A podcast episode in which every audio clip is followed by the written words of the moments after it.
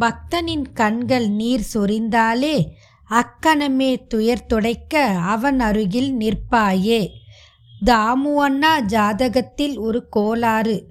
வழுந்தி அழுதார் இல்லையே புத்திர பேரு உன் திருவடி அடைந்தாருக்கு இல்லை ஜாதகமே.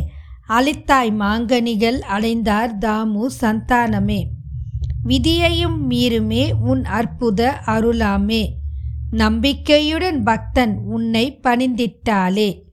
தெய்வங்களும் சித்தர்களும் இது உங்கள் தமிழ் பாட்காஸ்ட். வணக்கம்.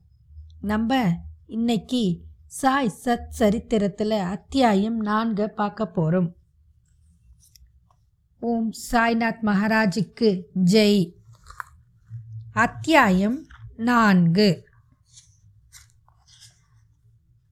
ஷீரடிக்கு சாய்பாபாவின் முதல் விஜயம். ஞானிகளின் வருகை. ஷீரடி ஒரு புண்ணிய தீர்த்தம். சாய்பாபாவின் தோற்றம்.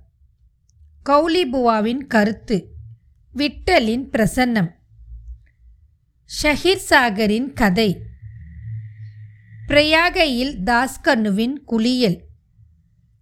சாய்பாபாவின் அயோனி ஜென்மமும் அவரின் முதல் ஷீரடி விஜயமும். மூன்று சத்திரங்கள். முந்தைய அத்தியாயத்தில் சாய் சத் சரித்திரத்தை எழுத தூண்டிய சூழ்நிலைகளை விவரித்தேன். இப்போது ஷீரடிக்கு சாய் பாபாவின் முதல் விஜயம் பற்றி கூறுகிறேன். ஞானிகளின் வருகை. கீதையில் கண்ணபிரான் கூறுகிறார். அத்தியாயம் நான்கு ஏழு எட்டு. தர்மம் அழிந்து அதர்மம் தலையெடுக்கும் போதெல்லாம் என்னை நானே அவதரித்து கொள்கிறேன். நல்லோரை காத்து தீயோரை அழிக்க இகம்தோறும் அவதரிக்கின்றேன். இதுவே பகவானின் அவதார நோக்கம். பகவானின் சார்பாக ரிஷிகளும் ஞானிகளும் இப்பூ உலகில் தக்க தருணத்தில் தோன்றி அவதார நோக்கம் நிறைவேறு முகமாக தமக்கே உரித்தான முறையில் உதவி செய்கிறார்கள். உதாரணமாக இருமுறை பிறப்பவர் அதாவது பிராமணர்கள் ஷத்திரியர்கள் வைசியர்கள் தங்கள் கடமைகளை புறக்கணிக்கும்போது மேற்குலத்தவரின் உரிமைகளை தவறான முறையில் பறிக்க சூத்திரர்கள் முயலும் போதும் ஆன்ம ஞான போதகர்கள் மதிக்கப்படாமல் அவமதிக்கப்படும் போதும் தன்னைத்தான் ஒவ்வொருவனும் மெத்த படித்தவன் என்று எண்ணும் போதும் தடுக்கப்பட்ட அகராதிகளையும் போதை தரும் குடிப்பொருளையும் ஜனங்கள் உட்கொள்ளும் பொழுதும் மதமென்னும் போர்வையினுள் மக்கள் தகாத காரியங்களை செய்யும் போதும் பல்வேறு இனத்து மக்கள் தங்களுக்குள் சண்டையிட்டு கொள்ளும் போதும் மறையவர் சந்தியாவந்தனம் மற்றும் தங்கள் மத பழக்க வழக்கங்களை செய்ய தவறும் போதும் யோகிகள் தியானத்தை புறக்கணிக்கும் போதும் மனைவி மக்கள் செல்வமே தங்கள் கருத்துக்குரிய ஒன்றே ஒன்று என்று மக்கள் கருத தலைப்பட்டு முக்தி என்னும் உண்மை நெறியினின்று வழி தவறி போகும் பொழுதும் ஞானிகள் தோன்றவே செய்கிறார்கள். தங்கள் மொழி செயல் வழிகளால் காரியங்களை நெறிப்படுத்துகிறார்கள். அவர்கள் கலங்கரை விளக்கை ஒப்ப சேவை செய்து நமக்கு மெய் நெறியை காண்பிக்கிறார்கள். இவ்வாறாக பல ஞானிகள் நிவிருத்தி ஞானதேவ் முக்தாபாய் நாமதேவ் கோரா கோனாயி ஏகநாத் துக்காராம் நரஹரி நர்சிபாயி சைஜன் காசாயி சவதா ராமதாஸ் மற்றும் பலர் பற்பல காலங்களில் மக்களுக்கு மெய் நெறியை காண்பிக்க தோன்றவே செய்தனர். இவ்வகையில் இறுதியாக ஷீரடி சாய்பாபாவும் விஜயம் செய்தார். ஷீரடி ஒரு புண்ணிய தீர்த்தம். அகமந்த் நகர ஜில்லாவில் உள்ள கோதாவரி ஆற்றங்கரை மிகவும் அதிர்ஷ்டம் படைத்ததாகும். ஏனெனில் அநேக ஞானிகளை ஈன்று புறந்தும் அடைக்கலம் கொடுத்தும் இருக்கிறது. அவர்களுள் முக்கியமானவர் ஞானேஸ்வரர். ஷீரடியும் அகமந்த் நகர ஜில்லாவில் உள்ள கோப்பன்காவ் தாலுக்காவில்தான் இருக்கிறது. கோப்பன்காவில் உள்ள கோதாவரி ஆற்றை கடந்தவுடன் நீங்கள் ஷீரடிக்குள் வழியை அடைகிறீர்கள். ஒன்பது மைல்கள் சென்றதும் நிம்காவ் அடைகிறீர்கள். அவ்விடத்தினின்று ஷீரடி தெரிகிறது. கிருஷ்ணா ஆற்றங்கரையில் உள்ள கங்காப்பூர் நரசிம்மஹவாடி ஔதம்பூர் போன்ற மற்ற புனித கஷேத்திரங்களைப் போன்று ஷீரடியும் அறிமுகமானதும் புகழ்பெற்றதும் ஆகும். தாமாஜி செழித்து விளங்கியதும் ஆசிர்வதித்தமுமான பண்டரிபுரத்துக்கு அருகில் உள்ள மங்கள் வேடாவை போன்றும் ஸ்மர்த்த ராம்தாஸ் சஜன்கட்டில் விளங்கியதைப் போன்றும் நரசிம்ம சரஸ்வதி நரோபாசிட்டாவாடியில் விளங்கியதைப் போன்றும் சாய்நாத் ஷீரடியில் செழுத்து விளங்கி அக்தை வாழ்த்தினார். சாய்பாபாவின் சத்வ குணரூபம். சாய்பாபாவினால் ஷீரடி முக்கியத்துவம் பெற்றது. சாய்பாபா எத்தகைய பண்புள்ளவர் என்பதை காண்போம். கடப்பதற்கு மிகவும் கடினமான இக வாழ்வை அவர் வென்றார். சாந்தி அல்லது மன அமைதியே அவரின் அணிகலன். விவேகத்தின் பெட்டகம். அவர் வைணவ அடியார்களின் தாயாகமாவார். அவர் கர்ணனையொப்ப வள்ளல்களுள் எல்லாம் தலை சிறந்த வள்ளலாக விளங்கினார். சாராம்சம் அனைத்து நின்றும் பெற்ற சாராம்சமாகவும் இருந்தார். அவருக்கு அழியும் பொருள்கள் மீது ஆசை இல்லை. அவருடைய ஒரே ஈடுபாடான ஆன்ம உணர்விலேயே எப்பொழுதும் கவரப்பட்டார். இவ்வுலக பொருள்களிலோ அல்லது இவ்வுலகத்தை கடந்தவற்றிலோ அவர் மகிழ்ச்சி அடையவில்லை. அவரின் அந்தரங்கம் உள்ளம் ஓர் கண்ணாடி போன்று தூய்மையானது. அவரின் மொழிகள் எப்பொழுதும் அமுதத்தை பெய்தன. பணக்காரர் ஏழை யாவரும் அவருக்கு ஒன்றே. புகழ்ச்சி இகழ்ச்சி இவற்றை அவர் அறிந்திருக்கவில்லை அல்லது மதிக்கவில்லை. அவரே எல்லா உயிர்க்கும் இறைவனாவார். அவர் சரளமாக பேசி அரை அனைவரிடமும் பழகினார். நடிப்பையே தொழிலாக கொண்ட குமரிகளின் நடிப்பையும் நாட்டியத்தையும் கண்டார். கஜல் பாடல்களை தெம்மாங்கு கேட்டார். ஆயினும் இம்மியளவும் சமாதி நிலையிலிருந்து அவர் விலகவில்லை. அல்லாவின் நாமம் எப்பொழுதும் அவர் நாவில் இருந்தது. இவ்வுலகம் விழித்திருக்கும் போது அவர் தூங்கினார். இவ்வுலகம் தூங்கும்போது அவர் சுறுசுறுப்பாய் இருந்தார். ஆழ்ந்த கடலையொப்ப அவர் மனம் அமைதியாய் இருந்தது. அவரது இருப்பிடத்தை தீர்மானிக்க இயலாததாய் இருந்தது. மற்றும் அவர் செய்கைகள் நிச்சயமாக தீர்க்கப்பட்ட இயலாததாய் இருந்தது. அவர் ஓரிடத்தில் வாழ்ந்தார். எனினும் இவ்வுலகின் நடவடிக்கைகள் அனைத்தையும் அவர் அறிவார். அவரின் தர்பார் கவர்ச்சிகரமானது.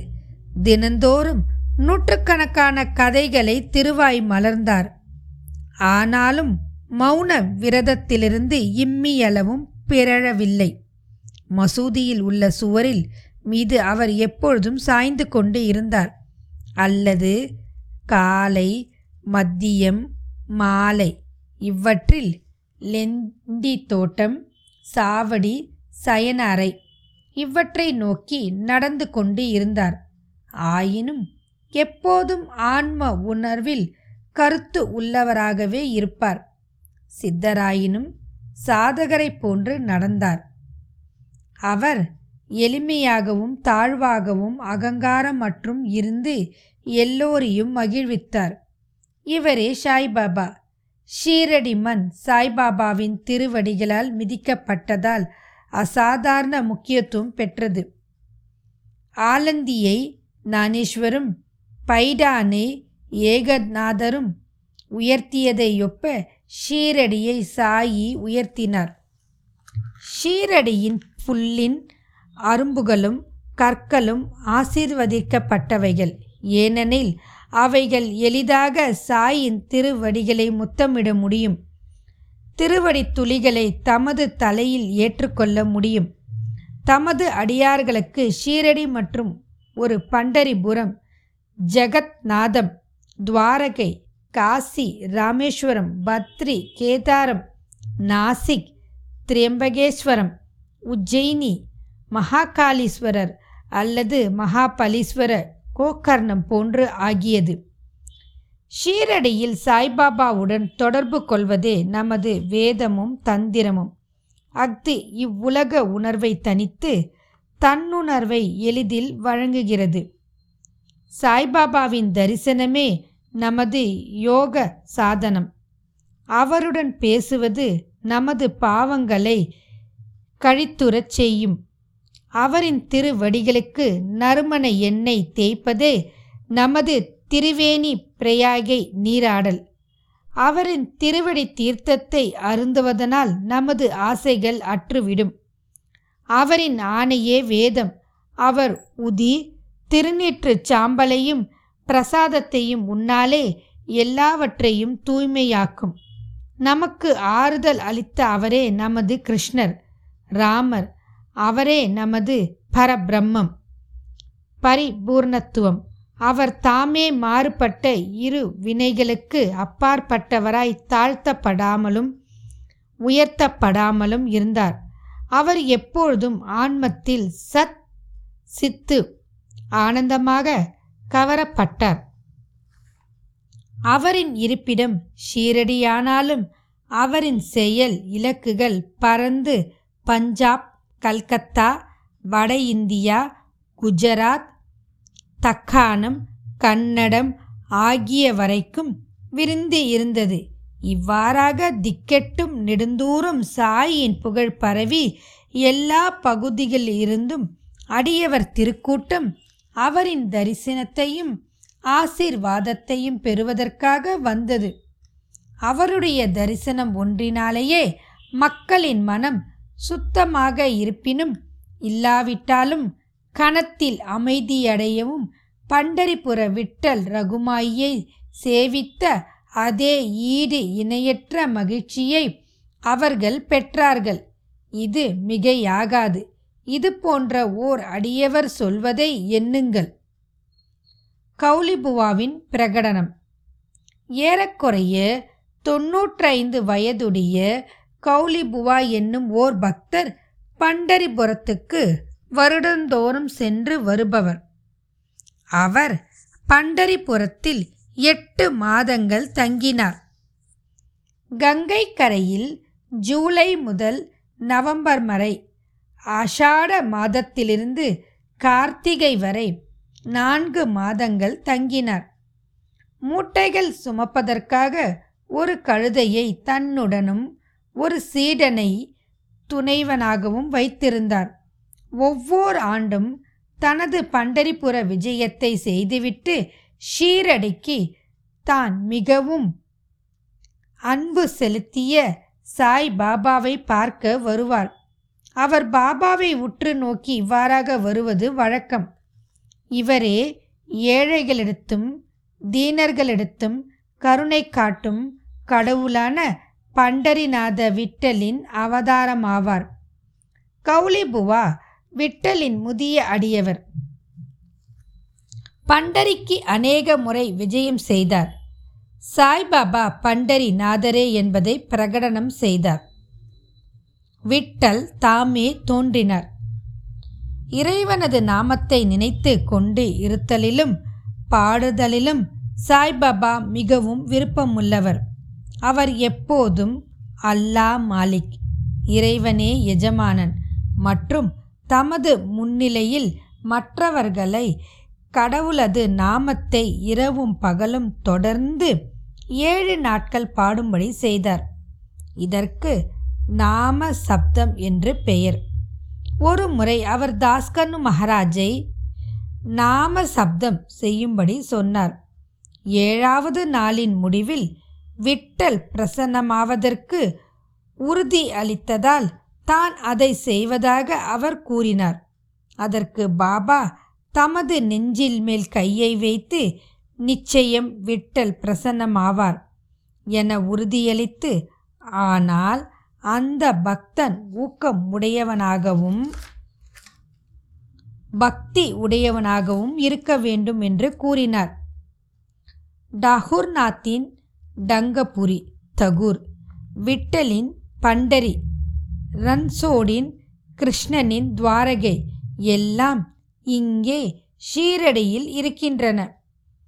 துவாரகையை பார்க்க எவரும் வெகு தூரம் செல்ல வேண்டியதில்லை.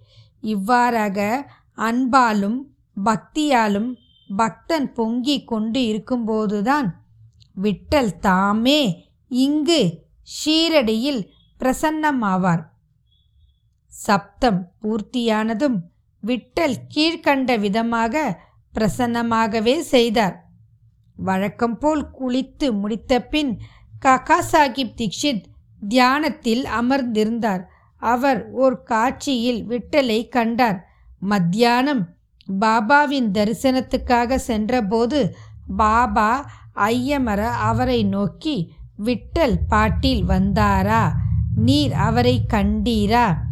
அவர் விளையாட்டு பிள்ளை போன்றவர் அவரை உறுதியாக பற்றி கொள்ளும் இல்லாவிடில் நீர் சிறிதே கவனக்குறைவாக இருப்பினும் தப்பித்து விடுவார் என கூறினார். இஃது காலையில் நிகழ்ந்தது. மத்தியானம் மற்றொரு விட்டல் தரிசனம். வெளியிலிருந்து ஒரு ஹாக்கர் இருபத்தைந்து அல்லது முப்பது விட்டோபா படங்களை விட்டுக்கொண்டு வந்தான். கஹாசாபிப்பின் காட்சியில் தோன்றிய உருவத்துடன் அப்படம் ஒத்து இருந்தது இதை கண்டும் பாபாவின் மொழிகளை நினைவு கூர்ந்தும் காக்கா சாஹிப் தீக்ஷித் ஆச்சரியப்பட்டு மகிழ்ச்சி உற்றார். ஒரு படத்தை வாங்கி தனது பூஜை அறையில் வழிபாட்டுக்காக வைத்தார். பகவந்த் ராவ் கஷீர் சாகரின் கதை. பகவந்த் ராவ் கஷீர் சாகரின் கதை. பாபா விட்டல் வழிபாட்டில் எவ்வளவு ஆர்வம் உள்ளவராக இருந்தார் என்பதை எடுத்து காட்டுகிறது. பகவந்த்ராவின் தந்தையார் விட்டோபாவின் பக்தர். பண்டரிபுரத்துக்கு வருடந்தோறும் பயணம் செய்யும் பழக்கம் உடையவர். தமது வீட்டிலும் விட்டோபாவின் உருவம் வைத்து அவர் வழிபட்டார். அவர் இறந்த பின் அவரது மகன் வருடாந்திர பயணம் வழிபாடு சிரார்த்தம் முதலியவை அனைத்தையும் நிறுத்திவிட்டார். பகவந்த்ராவ் ஷீரடிக்கு வந்தபோது பாபா அவரது தந்தையை நினைவு கூர்ந்து கூறியதாவது அவரது தந்தை எனது சிநேகிதன். எனவே நான் அவரை இங்கு இழுத்தேன். அவர் நெய்வேத்தியம் படைக்கவே இல்லை. ஆதலால் அவர் விட்டலையும் என்னையும் பட்டினி போட்டார். எனவே அவரை நான் இங்கு கொணர்ந்தேன். அவருடன் வாதாடி வழிபாடு செய்ய வைப்பேன். தாஸ்கனுவின் பிரியாயகை குளியல். கங்கையும் யமுனையும் சந்திக்கும் இடத்திலுள்ள பிரயாகை என்னும் புண்ணிய நதியில் ஸ்நானம் செய்வது மிகவும் பாக்கியமானது என்று இந்துக்கள் நினைக்கிறார்கள். ஆயிரக்கணக்கான யாத்திரிகள் குறிப்பிட்ட காலங்களில் புண்ணிய ஸ்தானத்திற்காக அவ்விடம் செல்கிறார்கள். ஒருமுறை தாஸ்கன்னு தான் ஸ்நானம் செய்வதற்காக பிரியாகை போக வேண்டுமென்று நினைத்தார். பாபாவிடம் அங்கனமே செய்வதற்கு அனுமதி வேண்டி வந்தார். பாபா அவருக்கு பதில் சொல்லியதாவது அவ்வளவு தூரம் போக வேண்டிய அவசியமில்லை. நமது பிரியாயகை இங்கேயே இருக்கிறது. என்னை நம்பு என்றார். அப்போது ஆச்சரியத்திலும் ஆச்சரியம் தாஸ்கண்ணு தனது தலையை பாபாவின் அடிகளில் வைத்ததும் கங்கை யமுனை ஆறுகளின் புனித நீர் பாபாவின் இரண்டு கார்க்கட்டை விரல்களிலிருந்து ஒழுங்காக வெளிப்பட்டது. இவ்வாச்சரியத்தை கண்ணுற்ற தாஸ்கன்னு அன்பு ஆழ்ந்த மரியாதை உணர்ச்சியால் பெரிதும் கவரப்பட்டார். அவர் கண்கள் நீரால் நிறைந்தன. அந்தரங்கத்தில் அவர் உணர்ச்சியால் உந்தப்பட்டார். அவருடைய பேச்சு பாபாவின் புகழையும் அவரின் லீலைகளையும் குறிப்பிடும் கவிதையாக பொங்கி வெளிப்பட்டது. சாய்பாபாவின் அயோனி ஜென்மமும் அவரின் முதல் ஷீரடி விஜயமும். சாய்பாபாவின் பெற்றோர் பிறந்த இடம் இவற்றை பற்றி ஒருவருக்கும் தெரியாது. பல விசாரணைகள் செய்யப்பட்டன. பாபாவிடமும் மற்றவர்களிடமும் பல கேள்விகள் கேட்கப்பட்டன. ஆனால் திருப்தியான பதிலோ செய்திகளோ இதுவரை கிடைக்கவில்லை. வழக்கத்தில் இவைகளை பற்றி நமக்கு ஒன்றும் தெரியாது.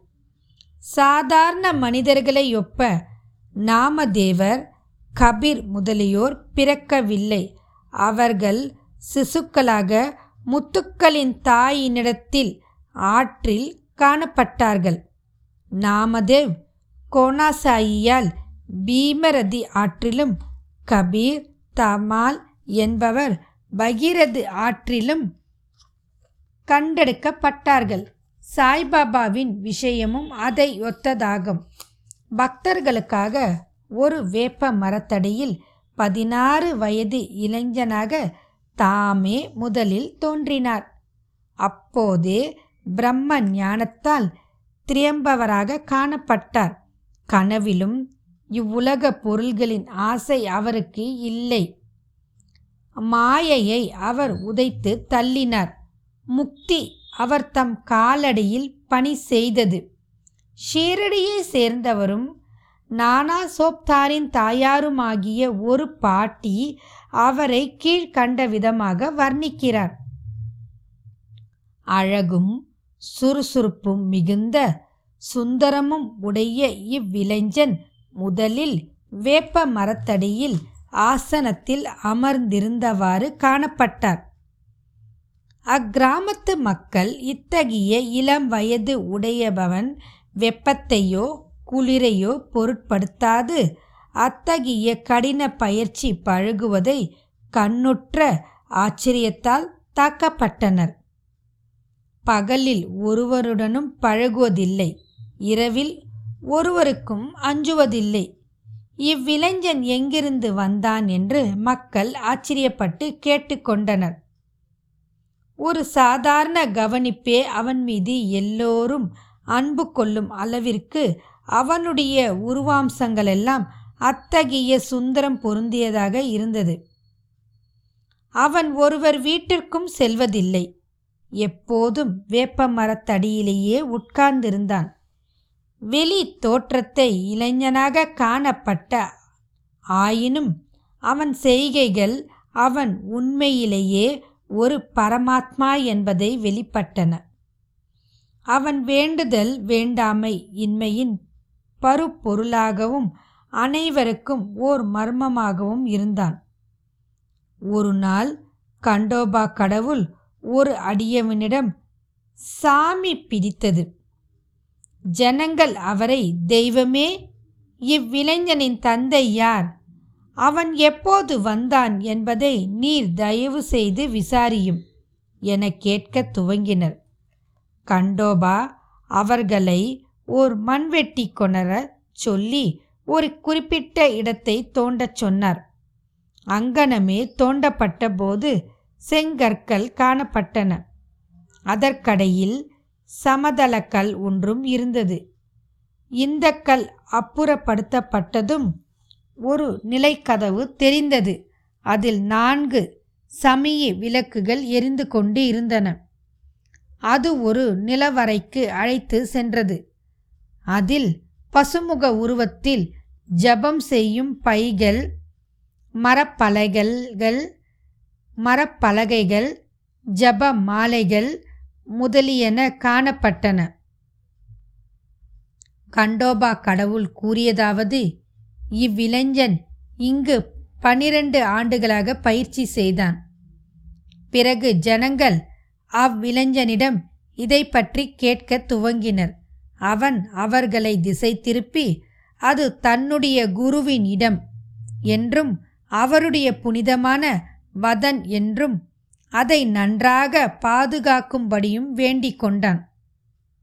ஜனங்கள் அப்போது கதவை முன்பு இருந்தபடியே மூடிவிட்டனர்.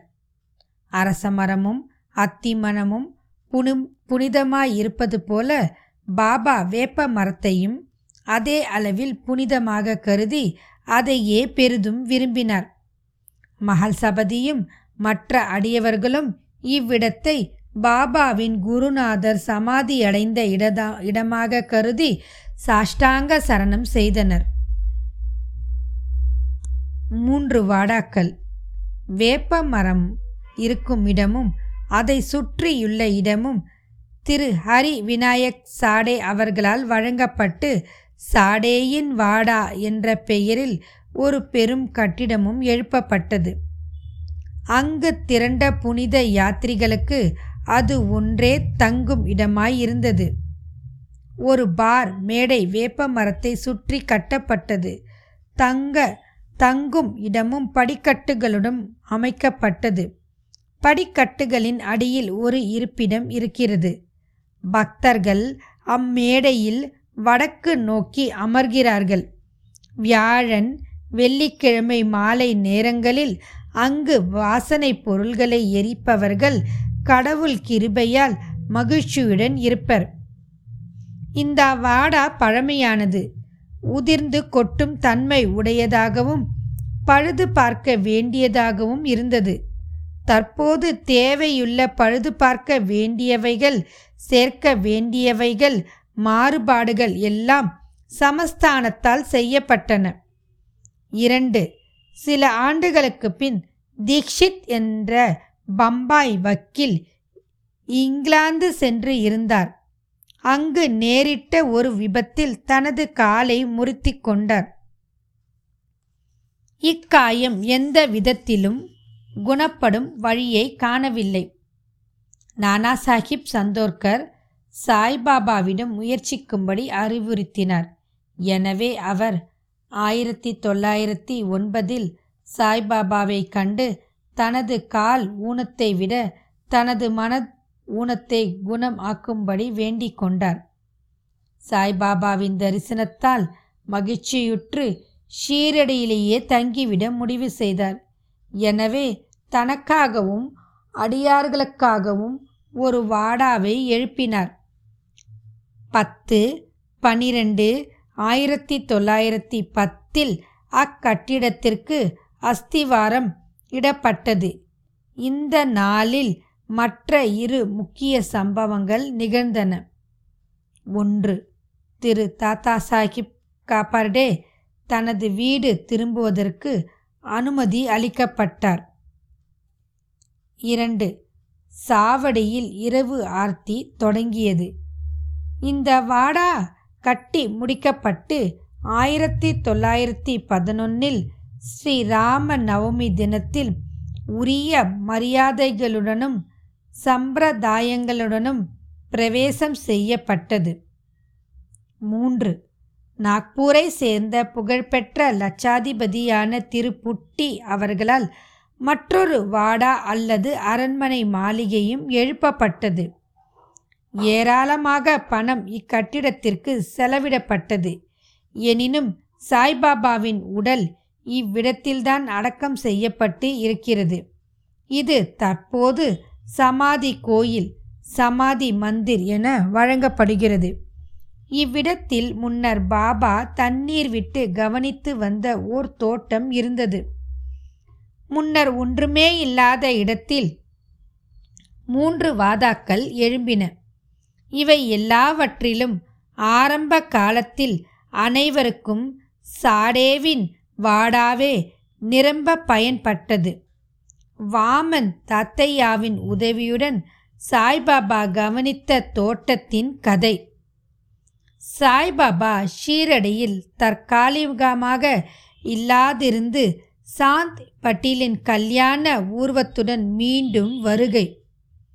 தேவிதாஸ் ஜானகிதாஸ் கங்காகிர் இவர்களின் பழக்கம். மொஹிந்தத்தின் தாம்போலியுடன் பாபாவின் மல்யுத்த போட்டி மசூதியில் இருப்பிடம். திரு டெங்கலே மற்ற அடியவர்களின் அன்பு மற்ற விஷயங்களும் அடுத்த அத்தியாயத்தில் விவரிக்கப்படும். ஸ்ரீ சாய பணிக அனைவருக்கும் சாந்தி நிலவட்டும். வணக்கம். இத்துடன் இந்த பதிவு நிறைவு பெறுகிறது.